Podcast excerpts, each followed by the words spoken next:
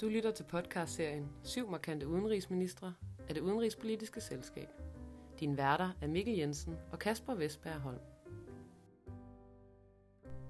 Velkommen til det andet afsnit. I dette afsnit var vi på besøg hos Niels V.M. Olsen, lektor i historie på Aarhus Universitet. Niels gjorde os meget klogere på tidligere udenrigsminister John Christmas Møller. Christmas Møller kom fra et velhavende privilegeret hjem i København, men distancerede sig senere fra det velhavende miljø. Hans store drøm var at være folkelig, og dermed gøre det konservative Folkeparti til et, ja, folkeparti. Nils fortæller her, hvordan Christmas Møller forsøgte at mobilisere danskerne, i første omgang HK'erne, og dermed stjæle Socialdemokratiets status som Folkepartiet.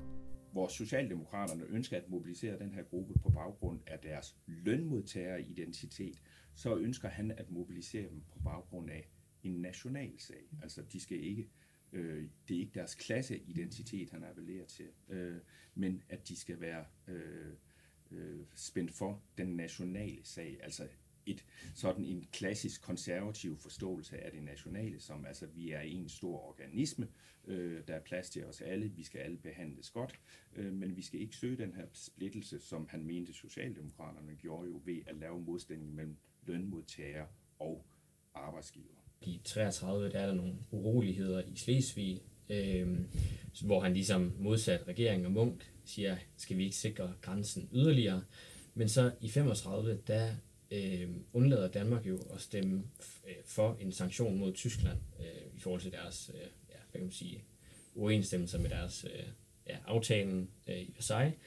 Øh, men her der støtter øh, øh, hvad kan man sige, Christmas Møller egentlig regeringens linje. Hvad er det for et skift, der sker? Christmas Møller, han, han, han, han rummer jo både det her øh, stærke følelsesmæssige øh, engagement øh, i, øh, i forsvarssagen. Øh, og så har- er han også en klog, øh, kalkuleret realpolitiker. Og det er grundlæggende modsætninger, som, altså, som, som strides inde i ham i hele hans øh, politiske karriere. Altså det, det, det følelsesmæssigt passioneret overfor øh, den erfarne, kalkulerende øh, øh, politiker. Og man kan sige, no, noget af det, der, der, der jo karakteriserer øh, Christmas Møllers øh, syn på øh, udenrigspolitik i 1900 og, øh, og, og 30'erne, øh, det er, øh, at han nok aldrig helt formår at øh, få bragt sit, sine forsvarspolitiske øh, og nationalpolitiske og sin øh, øh, forsvarsvilje, passionerede forsvarsvilje, altså få den del af, hans, af sit verdensbillede bragt på linje med et øh, gennemtænkt udenrigspolitisk koncept. Ikke? Altså, øh, vi skal have et stærkt forsvar, fordi vi skal have et stærkt forsvar. Ikke fordi han havde meget, meget sådan præcise udenrigspolitiske idéer om, hvordan det her forsvar skulle give mening i et sammenhængende udenrigspolitisk øh, koncept, men fordi at det grundlæggende var, altså sådan helt i udgangspunktet, en begrundelse for, hvis man vil være en nation, så skal man have et forsvar. Øh, der er der jo ingen tvivl om, at, at hans øh, absolute modstykke i øh, udenrigspolitikken, øh, det er øh, den radikale udenrigsminister P. Munk, altså mm-hmm. udenrigsminister fra 1929. Øh, fordi P. Munk øh, havde absolut en sammenhæng mellem øh, mm. forsvarspolitiske synspunkter og øh, udenrigspolitikken. Og i 1935, da, øh, da P. Munk faktisk øh, øh, stemmer sammen øh, med regeringen, ikke? Altså, øh, det er dels udtryk for en anerkendelse af, at Danmark skal passe på med i den her situation med udsatte, skrøbelige situation, man står i, at fremvise splittelse blandt de betydelige politiske øh, partier. Det øh, et andet argument, altså det er vel, altså, at det er også et udtryk for, at, at, at her møder han grænsen for, øh, altså om bukserne kan holde ikke, altså dels det, det forsvarspolitiske synspunkt, og så det ikke helt overensstemmende udenrigspolitiske øh, synspunkt, øh, han har. Nu siger du, at, at øh, altså P. Munk og, og Christmas Møller er ret øh, sådan, hinandens modsætning mange, på mange punkter i udenrigspolitikken, men som jeg forstår Christmas Møller, og han siger det her med, at vi skal have et forsvar, men samtidig er han jo også realistisk omkring, at selvfølgelig kan vi ikke forsvare os, hvis Tyskland skulle komme over grænsen. Men igen, han snakker ind til det her med, at folkets sjæl, og vi skal kunne være en nation. Men er det ikke begge to egentlig enige om, at når det kommer til stykket, så kan vi ikke forsvare os mod Tyskland? Så på den måde begge er lidt realistiske omkring det. Øh, jo, øh, der, der øh, taler om realisme øh, hos øh, begge to. Øh, forskellen er jo bare, at P. Munk gjorde den her realisme til sit eget adelsmærke, øh, mens Christmas Møller gik stille med dørene med det her. Fordi det var jo farligt øh, at sige i konservative mm. kredse. Ikke? Altså, hvor hele mobiliseringen jo bygger på, at vi ikke bare skal forsvare os, men at vi også kan forsvare mm. os. Ikke? ikke? Øh, og øh, naturligvis øh, kunne man bringes i defensiven på det synspunkt, hvis man siger, jamen, herr Møller øh, mener de virkelig, at man kan øh, forsvare Danmark over for stormagten øh, Tyskland. Hvortil han jo så vil svare, øh, det kan man måske ikke i alle situationer. Men ved at vi selv viser forsvarsvilje, øh, så øh, kan vi håbe, at vi vinder så meget respekt i det internationale samfund, at øh, os venligt sindede nationer vil komme os til hjælp. Han er jo også en ret kompromilløs på nogle punkter, også fordi han kommer tit i, i kambolage med det konservative parti, og også tit ryger, ryger ud af det og ind af det lidt frem og tilbage. Og han bliver også i, i din egen artikel beskrevet lidt som en levebrødspolitiker, som egentlig ikke kender til meget andet end det politiske spil, og det er ikke fordi, han har meget succes udfordrende, men altså, hvad er han som politiker, siden han kommer i alle de her sådan lidt ja, uroligheder nærmest med det konservative parti. Christmas Møller, øh, via en enorm arbejdsindsats øh, på det organisatoriske, øh, altså han slider sig øh, virkelig igennem arbejdet, øh, og er, er, er virkelig, altså på den måde bliver han den centrale operatør øh, i øh, partiet. Men han er i særklasse også hård ved sit parti. Altså, øh, når der kommer i den her identitetskamp, som partiet stadigvæk øh, er i 1920'erne. Hvem repræsenterer vi egentlig? Øh, altså der er han meget, meget til, tilbøjelig til at sige, det er my way, øh, eller no way. Mm. Øh, og, og altså der sætter han virkelig tit hårdt mod hårdt. Øh, men hans store organisatoriske arbejde, også sådan hans kendskab til, øh, til tillidsfolk ude i, øh, i, øh, i, i landet. Øh, altså det, det gør, øh, at han øh, tit får sin vilje. Men det er vel også en, en reaktion på, at du har det gamle aristokratiske højre, og så har du også det nye konservative ungdom, som ligesom begynder at lege lidt med, med fascismen og nazismen. Han ligesom skulle ligesom få konservativ i den retning, han føler er den rigtige. Tyskland besatte Danmark i 1940, hvilket selvfølgelig vendte op og ned på dansk politik. Christmas Møller var efterfølgende særlig aktiv og meget negativ over for den førte tilpasningspolitik. Dette faldt selvfølgelig ikke i god jord hos tyskerne, hvilket gjorde, at han mere eller mindre blev fjernet fra dansk politik. I 1942 blev han dog kontaktet af to fremtrædende kommunister. Dette møde skulle blive starten på et bemærkelsesværdigt samarbejde mellem den konservative Christmas Møller og den kommunistiske bevægelse. Christmas Møller, med henblik på at få ham i kontakt med DKP-formanden Axel Larsen, der nu virkede øh, under jorden.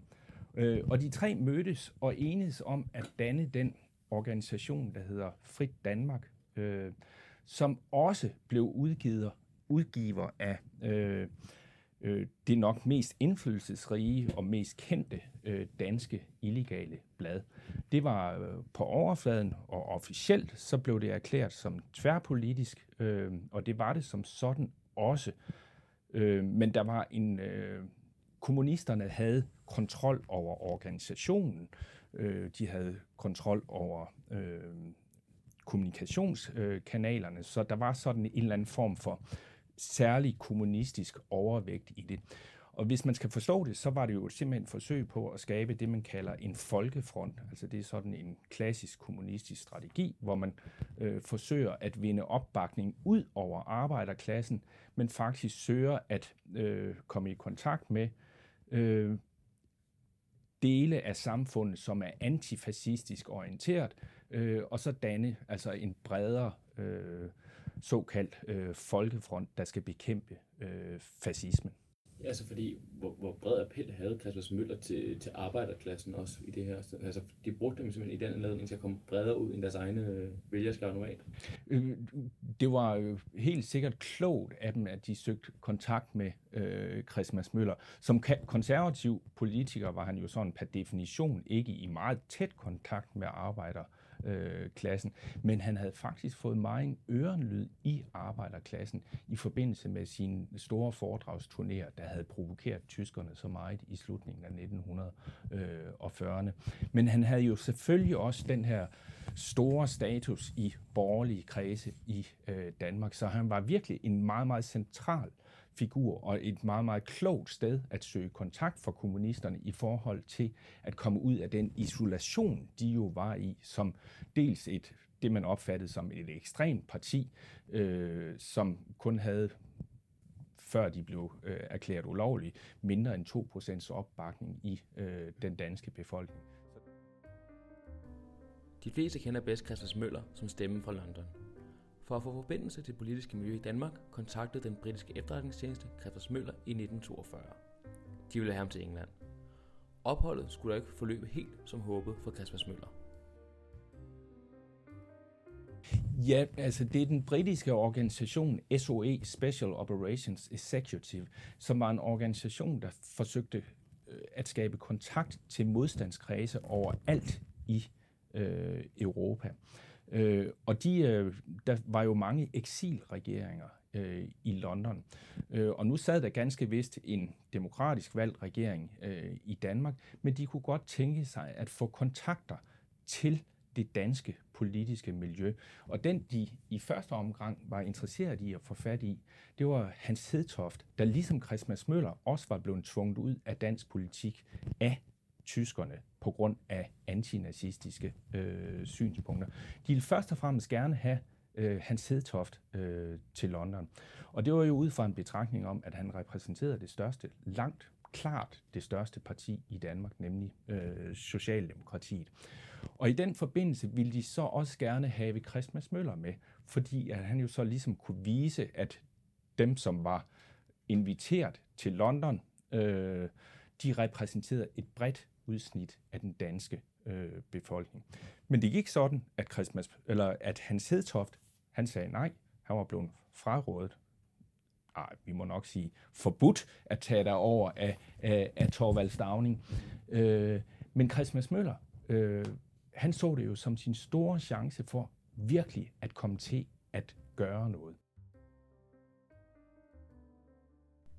Krigssituationen ændrede sig markant, da Sovjet og senere USA gik ind i krigen mod Nazi-Tyskland. Det betød også, at britisk interesse i den danske modstandsbevægelse nærmest forsvandt. Da Christmas Møller bliver inviteret, øh, der er det måske med henblik på fra britisk side at få ham til at bidrage til en meget, meget stærk øh, modstandsindsats. Men da han så ankommer til London, så er vi faktisk i en anden situation, hvor de mere er interesseret i at skabe gode forbindelser til det efterkrigsstyre, der kommer i Danmark. Og det forventer man jo vil være baseret på de gamle politiske kræfter i Danmark, fordi man jo i øvrigt også fra britisk side har en vis forståelse for samarbejdspolitikken. Man opfatter den ikke som nogen form for øh, nazistisk orienteret øh, politik, men som en klog og rimelig reaktion på en nazistisk besættelse, og man ser samarbejdspolitikken som garant for gode, stabile, demokratiske kræfter, som man kan opbygge et forhold til efter øh, krigen også. Så hvor Christmas Møller rigtig gerne vil overanimere til modstand, så finder han pludselig ud af, at hans værter, især det britiske udenrigsministerium, Foreign Office, øh, de er faktisk interesseret i, at han ikke skal opildne alt for meget til modstand, men tværtimod bare sikre gode forbindelser til Danmark fremover. Apropos øh, opildende til, til modstand, så et uh, muligt højdepunkt for Christmas Møller uh, i London, det er nok hans uh, reaktion på Bulls uh, såkaldte, i visse kredse, stikkertale, bliver den kaldt. Hvad er det for et modsvar, Christmas Møller giver Bull? Ja, det, det er jo to ikoniske danske uh, taler.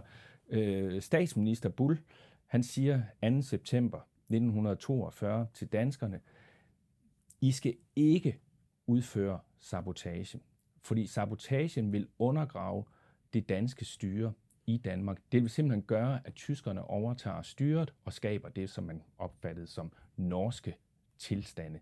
Altså, man vil fejre den demokratiske regering væk og indføre et nazistisk styre i Danmark. Og det vil i øvrigt også føre til øh, henrettelse af modstandsfolk osv.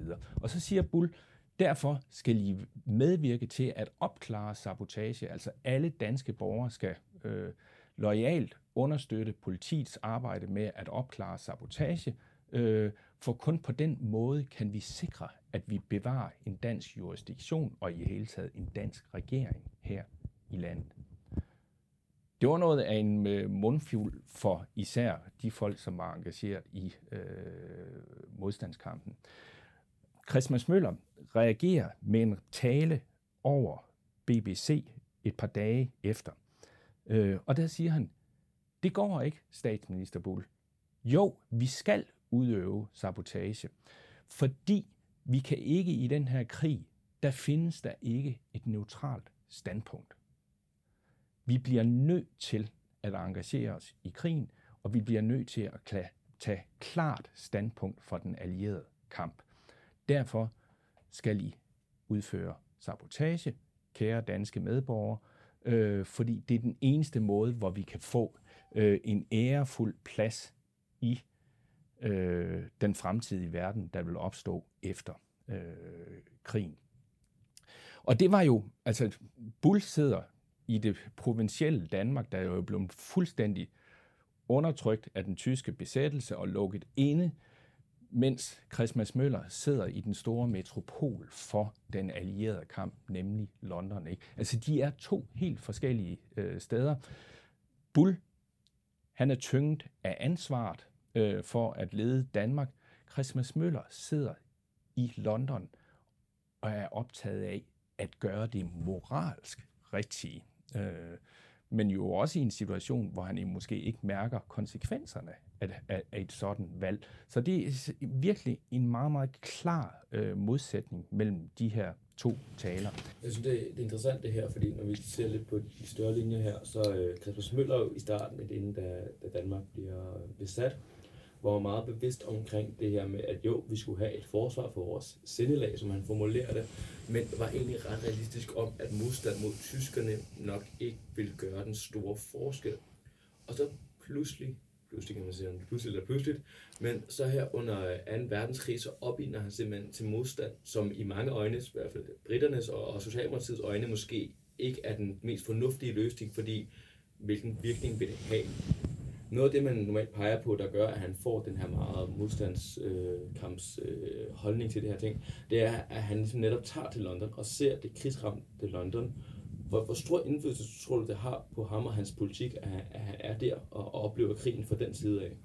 Det er jo klart, at, at når man sidder i London, øh, der bliver man jo grebet af de stemninger, der er i krigsførende England og i et London, som lider under krigen, øh, men som jo også heroisk, øh, altså virkelig med virkelig med, med heroisk attitude kæmper den her krig. Ikke? Altså London bliver bombet øh, øh, on a weekly basis. Ikke? Ikke? Altså, øh, og det påvirker jo. Og det er jo, det er jo det er klart, at en mand, og især en mand af øh, øh, Christmas Møllers øh, sådan holdningsmæssige øh, statur, bliver grebet af den her øh, øh, stemning.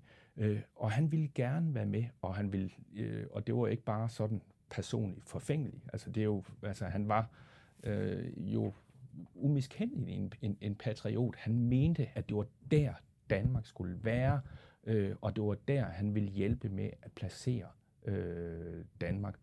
Men altså, han bliver, han bliver fanget i, i, i det der øh, paradoks, altså at det er ikke længere officiel britisk udenrigspolitik, øh, og der er løbende eksempler på, at de faktisk forsøger at censurere hans øh, taler øh, via BBC til Danmark, og der er løbende eksempler på, at han faktisk bevidst omgår den her øh, censur. Så der kommer et spændingsforhold.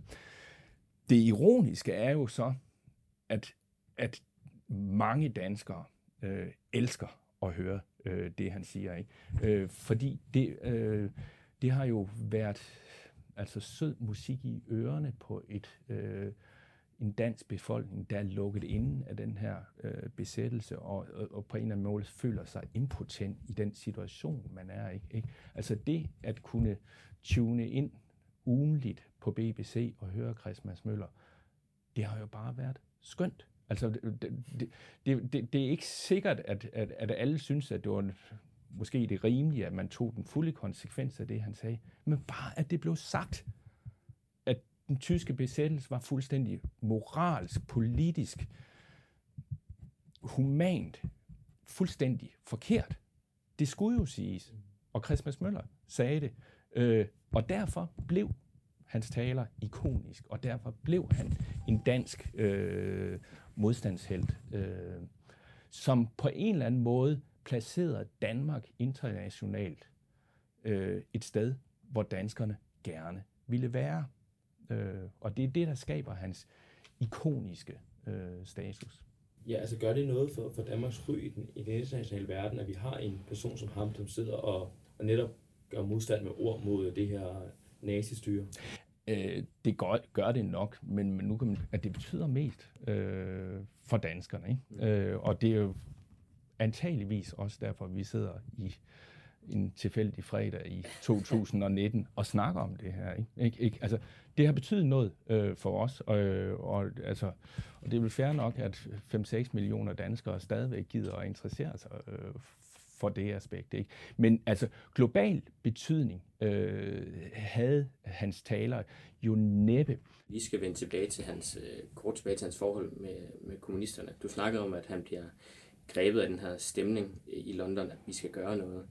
Øh, er det det, der gør, at han ligesom vender væk fra hans tidligere meget, meget sådan markante forsvar for øh, parlamentarisme, og det skal være de fire gamle partier? Er det det, der ligesom gør, at han får den her kontakt og det her samarbejde med kommunisterne? Eller hvad forener dem? Ja, øh, altså samarbejdet var jo faktisk allerede etableret med Frit Danmark øh, før, øh, før han tog øh, til London. Øh, og det er jo rigtigt, at han, han var øh, i 1930'erne en øh, inkarneret og fuldstændig principfast fortaler for parlamentarisme. Men når han begynder at samarbejde mere og mere med kommunisterne, så er det jo dels fordi, at han anerkender, at de, og det er jo kommunismen som en international bevægelse, altså også inkluderet staten Sovjetunionen, at han anerkender, at de gør et kæmpe bidrag til at bekæmpe øh, Hitlers øh, krig og Hitlers store alliance med også med, med, med, med Italien og øh, Japan. Altså han anerkender det bidrag, Sovjetunionen gør, og Sovjetunionens venner i de forskellige nationale kommunistiske partier, herunder Danmarks kommunistiske parti. Det er en væsentlig faktor i, at han øh, bliver mere og mere venligt sindet over for kommunisterne. Men endnu vigtigere er det jo, at Christmas Møller, han, han tror på, at kommunisterne bekæmper nazismen ud fra et øh, demokratisk synspunkt. Altså han, han er overbevist om, at kommunisterne både i Danmark er blevet nationale øh, troværdige medborgere, som udover faktisk at ville kæmpe Danmarks sag, også øh, har øh, et ønske om at bekæmpe nazismen ud fra en demokratisk forståelse. Fordi kommunisterne øh, skifter jo øh, meget, meget klart parole efter, at, øh, øh, at øh, Tyskland er gået ind i Sovjetunionen. De begynder at formulere modstandskampen som en demokratisk øh, kamp. Øh, og der kan man sige, at øh, det føler øh, Christian Møller sig overbevist om, at kommunisterne er blevet øh, demokrater. Og det er jo på sin vis både rigtigt og forkert. Øh, det er rigtigt i den forstand, at kommunisterne får jo faktisk større og større opbakning. Øh, I 1941, 1942 og meget, meget tydeligt frem mod øh, krigens øh, slutning. De får større og større øh, opbakning i den danske befolkning.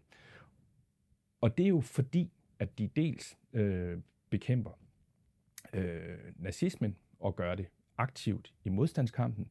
Det er også dels fordi, at de faktisk har været meget mere tydelige i den fordelingspolitiske kamp, der er i Danmark, øh, hvor Socialdemokratiet har været hæmmet af, at de skulle være øh, leder i en stor koalitionsregering, der også indbefattede øh, Venstre og Landbrug, der gerne så lønningerne holdt nede osv. Ikke? Så kommunisterne har vundet stor opbakning. Og Christmas Møller har jo ret i, at, at øh, og vi kan jo se ved folketingsvalget i 1945, det første frivalg efter øh, befrielsen, at der øh, får kommunisterne 12 procent af stemmerne. Øh, og det er jo ikke 12 procent antidemokrater, det er det indlysende ikke. Øh, tværtimod er det helt åbenlyst, at det er overvejende frafaldende øh, socialdemokratiske arbejder, øh, som øh, fortsat er demokratiske, men som har været skuffet over Socialdemokratiet øh, under øh, samarbejdspolitikken. Så på den måde har Christian Møller ret i, at kommunisterne som helhed betragtet har skiftet sindelag i demokratisk retning. Men det Christian Møller ikke er opmærksom på, og det er jo dokumenteret i, øh, i, i mange lukkede øh, skriftlige kilder knyttet til Kommunistpartiet, at de grundlæggende havde stadigvæk en opfattelse af, at modstandskampen var ikke først og fremmest national, den var et middel til at øh, kunne øh, udløse en revolutionær tilstand, når krigen var slut. Og der skal vi jo være opmærksom på, det kan man jo se sociologisk overalt i øh, verdenshistorien, at slutningen af krige, det er alle revolutioners moder. Ikke? Voldsomme øh, og moderne krige især er så voldsomme begivenheder, altså at når de slutter, altså det udløser så stærke kræfter, at det er et fremragende revolutionært øh, øh, moment. Og det er kommunisterne fuldt opmærksom på, at den her krig kan også føre til øh, et revolutionært øh, øjeblik. Og hvis vi kan vinde tilslutning via modstandskampen, og også vinde tilslutning øh, i borgerlige kredse, øh, så kan vi udnytte det til at få et bedre udgangspunkt for at kunne skabe en eller anden form for øh, øh, magtovertagelse. Selvom Christmas Møller og kommunisterne samarbejdede, havde de dog stadig vidt forskellige politiske mål. En forskel Christmas Møller i dette tilfælde hverken var bevidst om eller opmærksom på. Nej, det, det, det, det, det, var, det var han helt sikkert ikke. Øh, og der kan man sige, at, at, at der bliver hvor, hvor, hvor hans tilstedeværelse i London jo på mange måder øh, bringer ham i centrum af den allierede kamp, øh, så bliver det også hans hemsko her. Men han fører faktisk, øh, han fører faktisk en korrespondence med sine øh, tidligere konservative partifælder, øh, altså en illegal korrespondence, der bringes via illegale kanaler over øh, Nordsøen. Der fører han en korrespondence i 1943, 44 øh, og 45, hvor de her, det er Ole Bjørn Kraft, øh, Axel Møller, øh, øh, der, øh, der, der, der skriver øh, med ham. Og, og de advarer ham mod, øh, Christmas, du er simpelthen for godtroende over for kommunisterne. Øh, og der er ingen tvivl om, at øh, de her hjemlige konservative, de er også paranoide over for kommunisterne og overdriver sikkert også faren for øh, kommunisterne.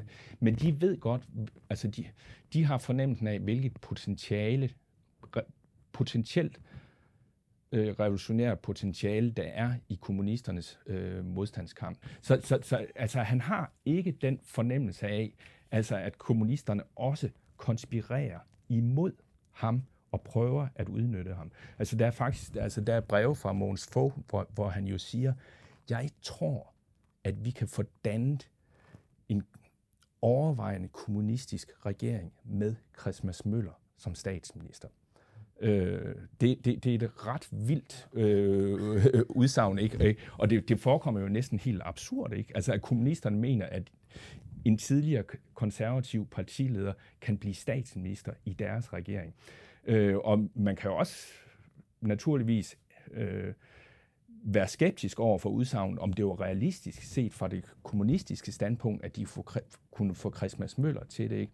Men de kunne tænke tanken, og det er det, der er værd at bide mærke i.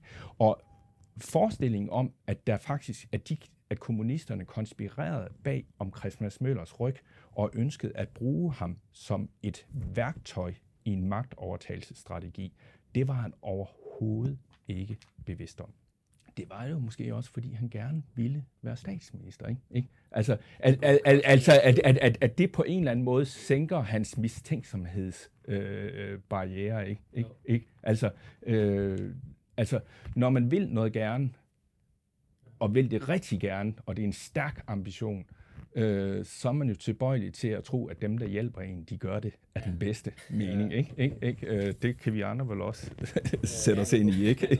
Ja. I 2. verdenskrig slutter jo, og revolutionen kommer ikke, ja. som vi ved. Nej. Og øh, Christian Møller bliver ikke statsminister, Nej. men han bliver udenrigsminister øh, for, en, for en kort periode i den her brede øh, regering, der kommer efter 2. verdenskrig. Øh, hans sådan, syn på udenrigspolitik i, som udenrigsminister øh, hvad er det, han ligesom her efter 2. verdenskrig går ind for? Hvad er det, han øh, lægger vægt på? Han har ambitionen om at blive statsminister, øh, og det har han helt ind til februar 1945. Øh, men der glipper det. Der er nogle forhandlinger i øh, Stockholm i februar 45, øh, hvor han faktisk prøver at, øh, at manøvrere sig frem til den position, så han kan få bred opbakning til at blive statsminister. Men det mislykkes. Øh, frem for alt mislykkes det, fordi britterne helst så, at det blev øh, Wilhelm Bull, øh, den tidligere øh, statsminister for øh, Socialdemokratiet, fordi de mente, han var en trænet politiker, og han havde bred opbakning øh, i Socialdemokratiet, og dermed repræsenterede han store dele af den danske øh, befolkning. Og han var også anerkendt som øh, ubestikkelig antinazist. Så det mislykkes for Christmas Møller, men han bliver udenrigsminister. Øh, og det er... Øh, det affinder han sig øh, så med, øh, og han kommer tilbage til Danmark øh, øh, i, i de første øh, befrielsesdage, i øvrigt jo, altså som en øh, ikke bare politisk skuffet mand, men jo også, altså han har lidt det øh, helt ubærlige, øh, at øh, hans søn, øh, som også hed John, øh, var faldet i allieret kamp øh, af alle datoer den 9. april. Mm. Øh, men altså øh, 1945, ikke? Altså, og det skal vi lige prøve at synke ind, ikke? Altså, det, det, det er en mand, der også øh, er mærket. Øh, men man må også sige, at han, han jo dels fordi han jo gennem hele sit liv har haft et enorm politisk drive, men jo sikkert også en øh, følelse af patriotisk ansvarsfølelse. Altså han, han springer virkelig ind i rollen som, øh, øh, som, som, som, som udenrigsminister. Og, og, og grundlæggende så har han set, at, at det der med en politisk fornyelse gennem modstandskampen, det er en dødsejler. Det er det gamle politiske system, som kommer til øh, at overleve. Det accepterer han. Så der, hvor han, øh, der, hvor han for alvor kommer, øh, og han er jo endnu ikke på det her tidspunkt blevet medlem af det konservative Folkeparti endnu. Altså han er stadigvæk, han repræsenterer modstandsbevægelsen i øh, regeringen. Men, men der, hvor han, der er tre punkter, hvor han for alvor kommer i ilden som udenrigsminister. Det er dels i forhold til Bornholm, dels i forhold til øh, forhandlinger om øh, landbrugseksport til Storbritannien, og så dels i forhold til øh, Sydslesvig. Øh, og i forhold til Bornholm, øh, som jo blev besat af, øh, eller befriet af sovjetiske styrker, men, men jo derfor øh, øh, måtte øh, være underlagt en sovjetisk øh, besættelse, der jo faktisk varede så langt øh, frem til som øh, foråret øh, og 46. I forhold til Bornholm, øh, det var jo, han, han tog til Bornholm og, og mødtes med øh, de øh, sovjetiske militære repræsentanter derovre, øh, og øh, formulerede sig øh, meget venlig over for den øh, sovjetiske øh, tilstedeværelse. Øh, og så venligt, at der var øh, folk i Udenrigsministeriet, altså øh, øh, ledende diplomater i Udenrigsministeriet, som var meget betænkelige ved, altså at han var så venligt anlagt over for Sovjetunionen øh, i en situation, hvor man det vigtigste for Danmark, det var at få Sovjetunionen ud af Bornholm. Ikke?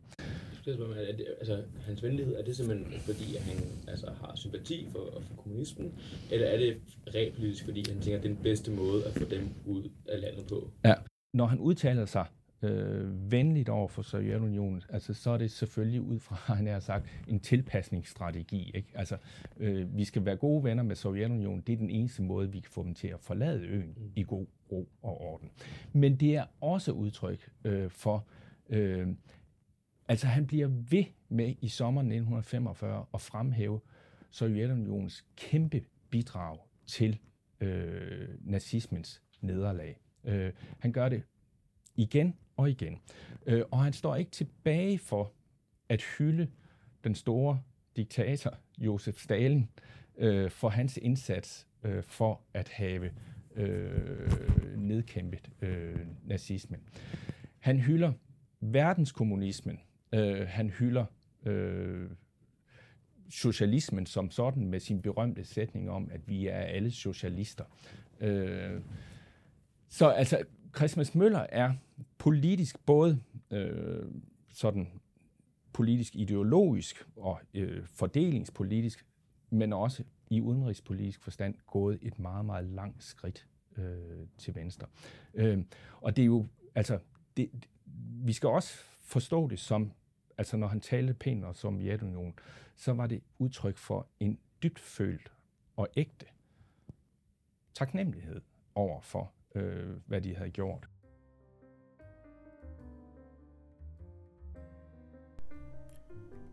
Taknemmelighed var netop drivkraften for Christmas Møller, da han på vegne af Danmark skulle genoprette handelsforbindelserne til Storbritannien. Han følte, at Danmark skulle betale tilbage til Storbritannien for den store indsats under 2. verdenskrig. Han indgik derfor en ugunstig landbrugsaftale med britterne, og det gav ballade på hjemmefronten han repræsenterer Danmark i de handelsforhandlinger, der er mellem Storbritannien og Danmark i sommeren 1945.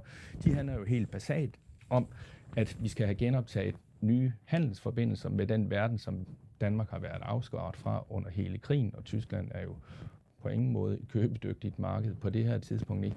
Og det er Storbritannien. Ikke? Øh, og Danmark kan jo virkelig levere landbrugsprodukter, som altså i hvert fald relativt set ingen anden øh, europæisk øh, stat øh, kan gøre på det her tidspunkt. Og Christmas Møller, han møder op til de her forhandlinger på vegne af Danmark.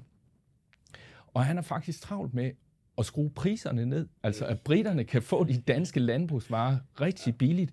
Og det er jo simpelthen ud fra en betragtning om, at han siger det direkte. De har lidt så meget, vi så lidt. Vi skal simpelthen handelspolitisk betale af på den gæld.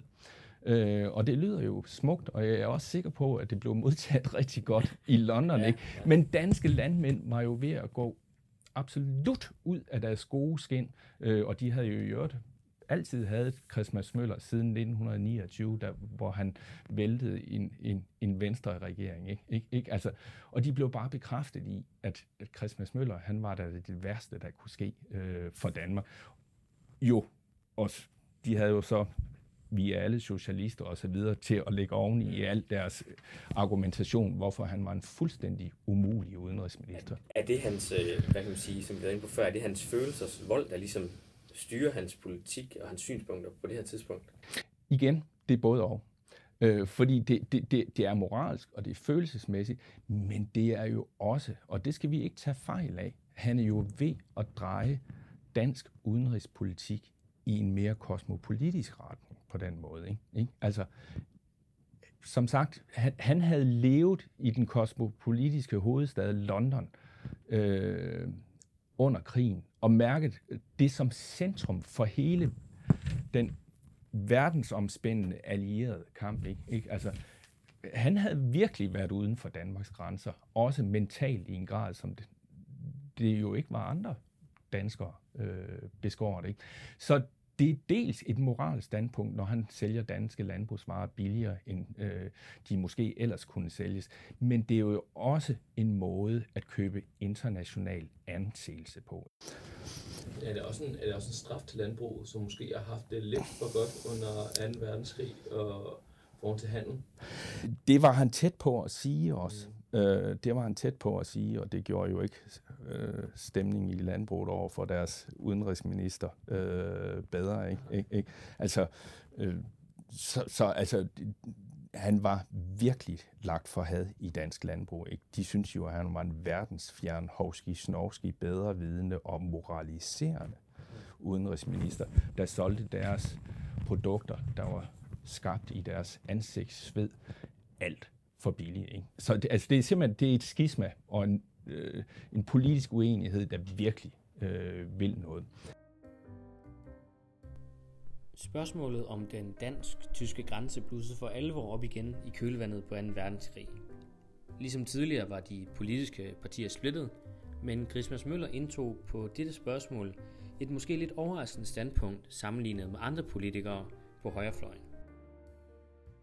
I løbet af sommeren 1945, der begynder spørgsmål om øh, Sydslesvig at dukke op i dansk øh, udenrigspolitik. Altså, at Danmark nu har chancen for at flytte grænsen sydpå. Altså, Tyskland er sejr, besejret, øh, og nogle danskere kunne måske sådan i den bevægede befrielsesommer også spille sig selv ind, at de selv havde besejret Tyskland. Ikke? Øh, de glemte her lige, at det var jo nok først og fremmest de allierede militære styrker. Ikke? Men det skabte jo en nationalisme i Danmark, som krævede, øh, og den var bredt udbredt faktisk over hele det politiske spektrum, især, især dog på højrefløjen, øh, i venstrekredse og i, øh, også i konservative kredse. Men der gik Christmas Møller jo ind med det, set fra et konservativt synspunkt, overraskende øh, standpunkt, at nej, grænsen ligger fast.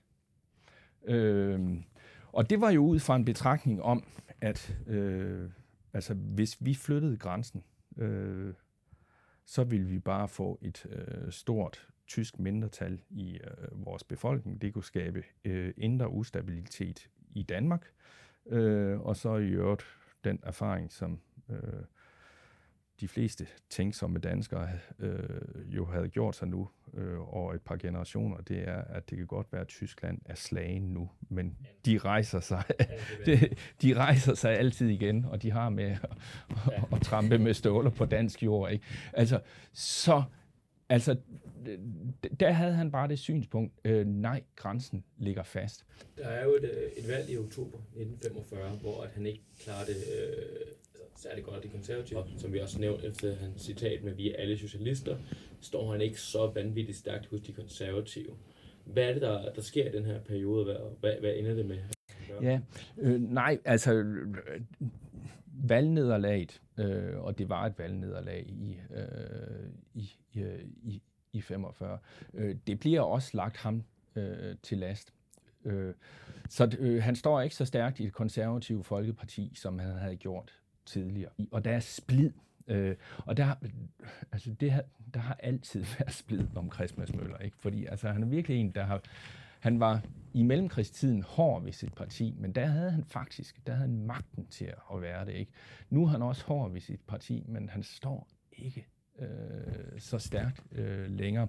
Og da det konservative Folkeparti også går tilbage ved landstingsvalget i øh, april 1947, øh, så kan det ikke holde længere, og så træder han tilbage øh, som, øh, som leder øh, af partiet.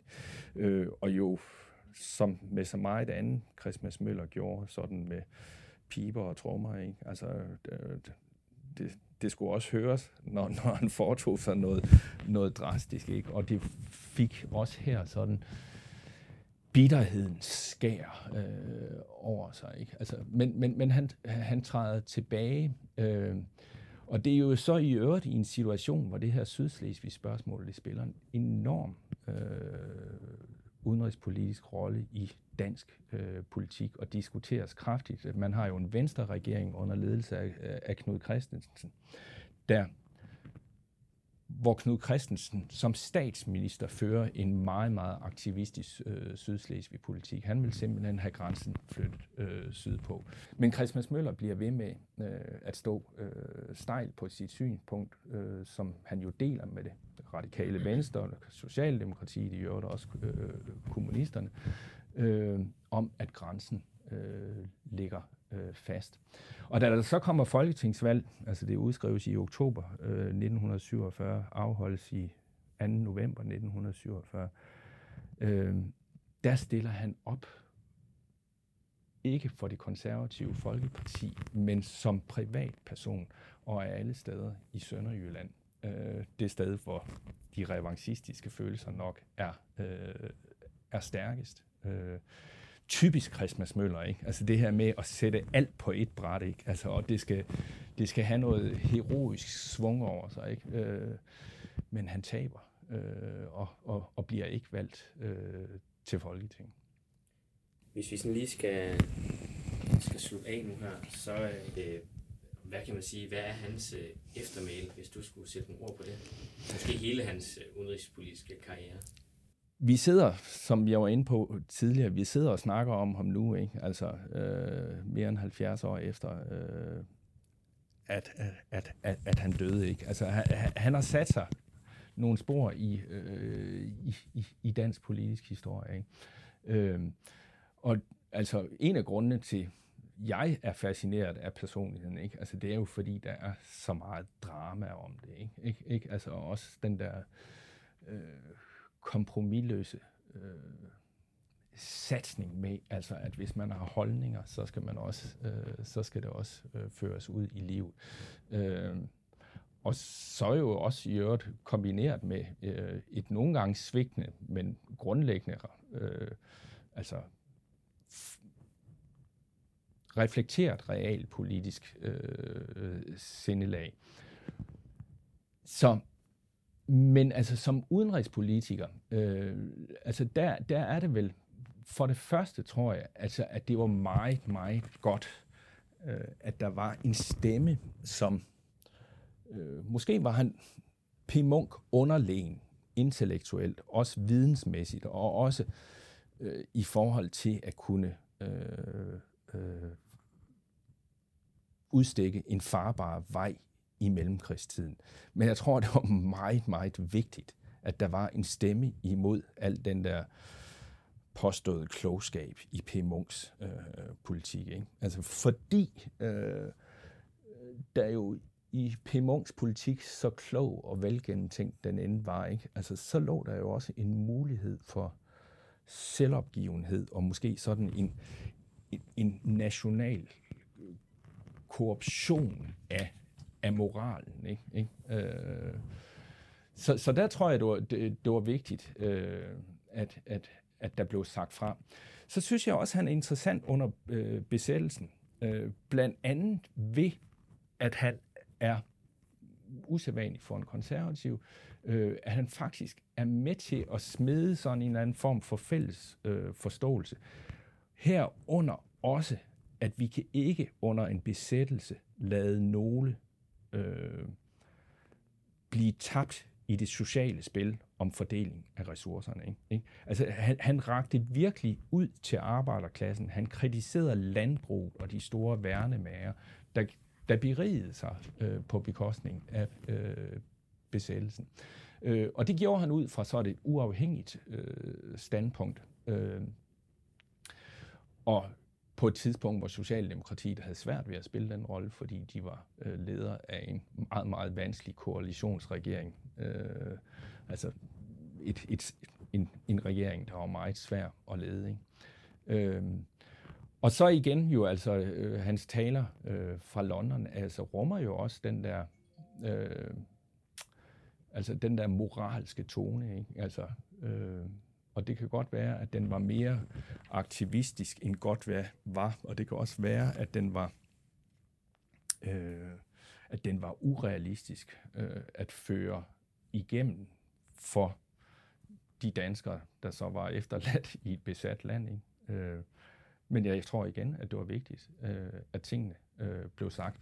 Og så mener jeg også, altså sådan på, på den aller sidste øh, note, så, så mener jeg jo også, at det er vigtigt, at han faktisk har medvirket til at øh, internationalisere eller afprovisionalisere dansk udenrigspolitik. Ikke? Altså, øh, at øh, Danmark bliver nødt til at orientere sig bredere i øh, det internationale samfund, og jo også, at øh, neutraliteten, når det kommer til stykket, nok ikke er en farbar vej for småstaten.